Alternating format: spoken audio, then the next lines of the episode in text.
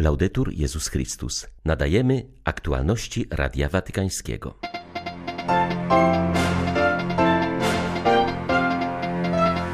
W Kanadzie trwają ostatnie przygotowania do papieskiej wizyty. Franciszek przybędzie do tego kraju jako pielgrzym pokoju i pojednania.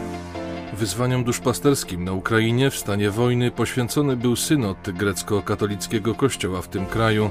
Jego zwierzchnik podziękował Polakom za gościnność i solidarność. Watykański Szpital Dzieciątka Jezus od początku wojny przyjmuje ranne i chore ukraińskie dzieci. Najtrudniejsze jest uporanie się z traumą u najmłodszych, mówi pracująca w placówce lekarka. 15 lipca witają Państwa Beata Zajączkowska i Łukasz Sośniak. Zapraszamy na serwis informacyjny. Zbliża się papieska podróż do Kanady. Kościół w tym kraju robi wszystko, by dobrze przygotować wizytę, której głównym motywem jest spotkanie Ojca Świętego z ludami tubylczymi. Mam nadzieję, że doświadczenie spotkania z Franciszkiem w Rzymie teraz rozszerzy się na cały kraj, powiedział Radiu Watykańskiemu arcybiskup Richard Smith z Edmonton, koordynator papieskiej pielgrzymki ze strony kanadyjskiego kościoła. Wiosną przedstawiciele ocalałych ze szkół rezydencjalnych w Kanadzie Kanadzie spotkali się z Franciszkiem w Watykanie. Jak zaznaczył ordynariusz Edmonton, Ojciec Święty jasno pokazał metysom i inuitom, że chce wysłuchać ich bólu i obdarzyć ich swoim współczuciem. Teraz, przybywając osobiście do ich domu, chce dążyć ku temu razem z nimi. Choć kanadyjski kościół także do tego zmierza, to obecność samego następcy świętego Piotra ma szczególne znaczenie, podkreśla arcybiskup Smith. Papież chce być pielgrzymem uzdrowienia i pojednania. Przez kilka godzin dziennie będzie słuchać ludzkich historii jednej za drugą, historii o bólu i cierpieniu, które niosą oni ze sobą do dziś. Chociaż my, jako biskupi, podjęliśmy działania i zapewniliśmy o naszej trosce o uzdrowienie i chęci pojednania, to głos papieża ze względu na urząd oraz osobowość samego Franciszka sprawi, że ten przekaz będzie wyjątkowo słyszalny. Po drugie, myślę, że pielgrzymka będzie czytelnym znakiem także dla ludzi poza Kanadą. W kościele mówimy o dążeniu do uleczenia i pojednania, a potrzeba tego wszędzie, w rodzinach, w poszczególnych osobach, które potrzebują pojednać się ze sobą i doznać uzdrowienia wewnętrznego. Na całym świecie jest tyle wojen, choćby na Ukrainie. Ludzie szukają przykładów, szukają nadziei, chcą zobaczyć, jak mogą znaleźć pokój i uzdrowienie. To spotkanie może być cząstką nadziei dla świata.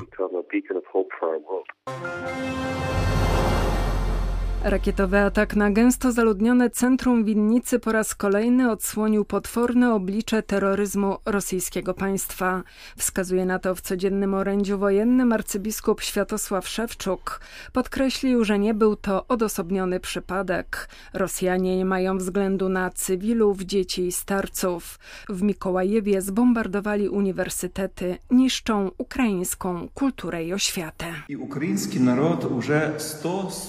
Już od 142 dni na Ukrainie leje się krew. Ukraiński naród powstrzymuje agresję silniejszego rosyjskiego wojska. Nieprzyjaciel gromadzi uzbrojenie, by z jeszcze większą siłą uderzyć w ukraińskie miasta i wioski.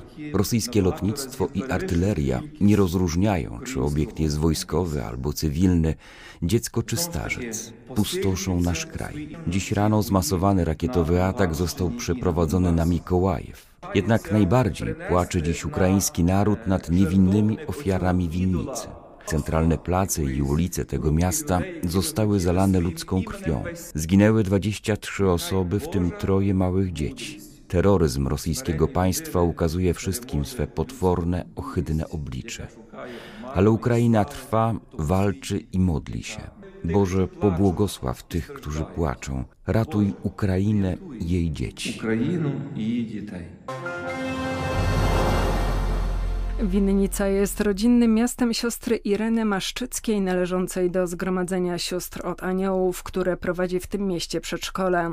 Kiedy nadleciały rosyjskie rakiety, zakonnica była razem z dziećmi, jednak godzinę wcześniej znajdowała się dokładnie w miejscu ataku. Dostaliśmy też wiadomość, że prawdopodobnie będą jeszcze następne rakiety, także dziećmi schodziłyśmy do piwnicy, starałyśmy się podtrzymywać jedna drugą na duchu, bo to też i sporo telefonów i rodzice dzwonią, każdy rodzic chce wiedzieć, czy wszystko jest w przedszkolu w porządku, czy wszystko jest dobrze z jego dzieckiem. W tym momencie uświadamiasz sobie, że nie jesteś bezpieczny w żadnym miejscu. Ludzie poszli sobie do centrum medycznego, tam mieli różne badania, zabiegi i tam przyleciała rakieta i, i wszyscy, wszyscy zginęli. Siostra Irena przyznaje, że nie rozumie, jak to możliwe, że są wciąż przywódcy, którzy chcą dyskutować i dogadywać się z Putinem. Nikt nawet nie wspomni, że takie zbrodnie jak ta w Winnicy, gdzie giną kobiety i małe dzieci, to zwykłe akty terroryzmu, mówi zakonnica. Dla nas to od samego początku nie jest zrozumiałe, dlaczego świat dalej nie uznaje tego za terroryzm. Dlaczego na Amerykę wystarczyło jednego uderzenia i żeby ktoś był wyznany terrorystą, a dlaczego Ukrainę terroryzują już tyle czasu i świat nie uznaje tego za terroryzm. Rządzi pieniądz światem. W tym momencie ty uświadamiasz sobie, że pieniądz jest wyższy od ludzkiego życia. To, co wczoraj nasz prezydent powiedział, że gdyby to się stało gdzieś e, w jakimś innym mieście, na centrum medycznym wpadły rakiety, nie byłoby w ogóle dyskusji, kim jest ten, co tak zrobił. Natomiast tutaj dalej się milczy. Dzisiaj rozmawiamy o winnicy, ale tak naprawdę codziennie giną ludzie. Świat się przyzwyczaił do tego, że na Ukrainie są wybuchy, że codziennie się podaje ilość ofiar. Wojna, która toczy się na Ukrainie, dotyka także mniejszości narodowe zamieszkujące ten kraj. Jedną z nich są Romowie, którzy do wybuchu wojny zamieszkiwali Donbas. Grupa romskich uchodźców wojennych znalazła teraz schronienie w lwowskiej parafii świętego Jana Pawła II. Lwów stał się schronieniem także dla Romów uciekających przed niszczącą siłą wojny. Pochodzą oni w większości z Donbasu, mówi proboszcz parafii świętego Jana Pawła II w Lwowie, ksiądz Grzegorz Draus. W dużej mierze z terenów już niestety okupowanych. Ich domy są zniszczone. Podczas wojny trudno mówić o jakiejś przyszłości. Na razie przebywają u nas i cieszymy się, że możemy pomagać tym, którym inni nie chcieli pomóc. Dla wielu Romów z Donbasu pobyt w ośrodku prowadzonym przez parafię jest pierwszym zetknięciem z katolicyzmem. Niektórzy z nich zdecydowali się nawet na formację przygotowującą do chrztu. Razem z księdzem Drausem wzięli udział w ubiegłotygodniowej pieszej pielgrzymce z Lwowa do Bołszowiec. Z Ukrainy dla Radia Watykańskiego ksiądz Mariusz Krawiec, Paulista. Synodalność, praca duszpasterska w sytuacji rosyjskiej agresji na Ukrainie oraz kwestie personalne wyboru nowych biskupów to m.in. tematy zakończonego dziś w Przemyślu synodu biskupów ukraińskiego kościoła grecko-katolickiego. W synodalnym przesłaniu, całkowicie poświęconym sytuacji Ukrainy w stanie wojny, wiele miejsca poświęcono kwestii prowadzenia duszpasterstwa w tym dramatycznym okresie. Jak podkreślił stojący na czele tego kościoła arcybiskup Światosław Szewczuk, synod ten był potrzebny, aby odpowiednio reagować na wojnę, jakiej doświadcza Ukraina. Jesteśmy kościołem, który głosi nadzieję nie tylko dla naszego ludu w Ukrainie, ale na całym świecie. Widzimy, że Pan Bóg w szczególny sposób dotknął Ukrainę, która stała się przestrzenią globalnych zmian. Nie tylko na poziomie wojskowym, ale też społecznym, ekonomicznym, ekumenicznym, kościelnym, humanitarnym. I myśmy jako Kościół w tych okolicznościach musimy pierwsi zobaczyć ten dotyk Boga. Zwierzchnik ukraińskiego kościoła grecko-katolickiego nie kryje wyzwań, przed jakimi stają jego rodacy, bowiem kryzys humanitarny będzie się pogłębiał wraz z przedłużaniem się wojny. Obawia się, że zimą Ukrainę będą zabijać nie tylko rosyjskie bomby, ale też głód i zimno.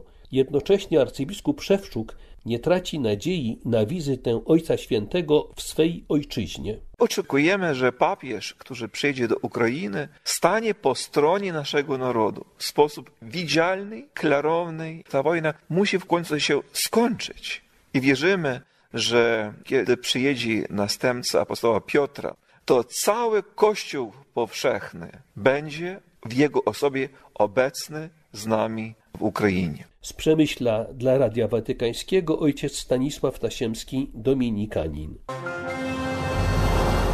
Watykański Szpital Dzieciątka Jezus od początku wojny przyjmuje ranne i chore ukraińskie dzieci.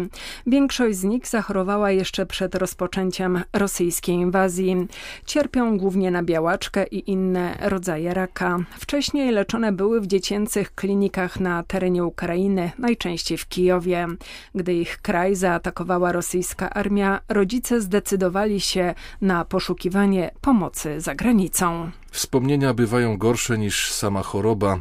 Dzieci nie mogą poradzić sobie z traumą, gorzej znoszą leczenie, dlatego zajmujemy się nie tylko ich ciałami, ale także psychiką, wyjaśnia dr Lucia Celesti, pediatra ze szpitala Dzieciątka Jezus w Rzymie. W tej chwili pod naszą opieką znajduje się ponad 1150 dzieci, więc jeśli weźmie się pod uwagę także rodziców, to mamy tu małe miasto. Podstawowym problemem nie są nawet te wszystkie choroby, ale to, że wiele rodzin jest druzgotanych psychicznie przez tę wojnę. Kilka osób mówiło mi, że absolutnie nie spodziewali się takiego rozwoju wydarzeń i zostali zaskoczeni przez rakiety i bomby. Niektórzy podczas rodzinnej imprezy, inni w czasie snu. Wielu z tych ludzi długi czas przebywało w piwnicach, uciekali w nocy jedynie z tym, co mieli na sobie. Często ich bliscy ginęli, a oni sami doświadczali ostrzałów w czasie ucieczki. Mówię o tym dlatego, że po tak strasznych doświadczeniach pomoc dzieciom tych ludzi jest niemożliwa bez zaangażowania psychologa.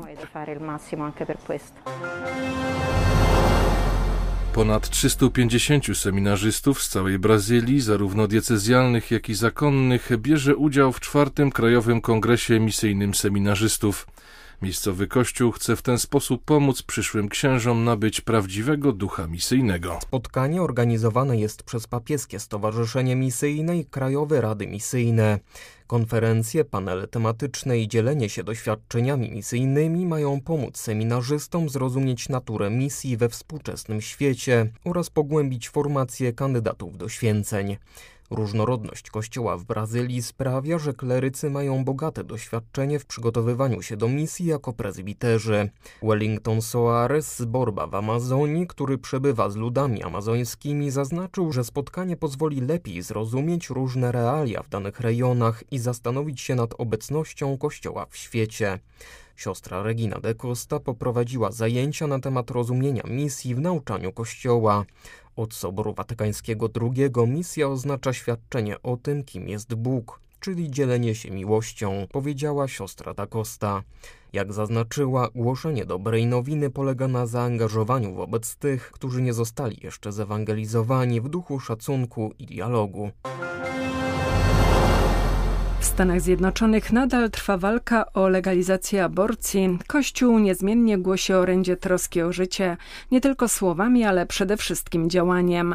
Biskup Michael McGovern ze stanu Illinois sprzedaje rezydencję biskupią, by utworzyć fundusz pomagający kobietom w ciąży. Rezydencja to dwupiętrowy budynek z trzynastoma pomieszczeniami. Pieniądze ze sprzedaży zostaną wykorzystane głównie na fundusz macierzyński, ale także, jak czytamy na stronie diecezji, na wsparcie katolickiej edukacji, duszpasterstwa młodzieży i ewangelizacji. Biskup przeprowadzi się zaś do plebanii przy katedrze. Modliłem się i zastanawiałem przed podjęciem tej decyzji przez wiele miesięcy, stwierdził biskup McGovern. Mam nadzieję żyć w większej prostocie. Jako duszpasterz uważam, że dochody ze sprzedaży domu będą lepiej wykorzystane, gdy zostaną przeznaczone dla matek w ciąży. Po orzeczeniu Sądu Najwyższego w sprawie aborcji biskup zaznaczył, że daje ono świeżą nadzieję Amerykanom, którzy chcą pracować nad stworzeniem kultury, w której każda istota ludzka jest mile widziana i chroniona przez prawo. Były to aktualności Radia Watykańskiego. Laudetur Jezus Chrystus.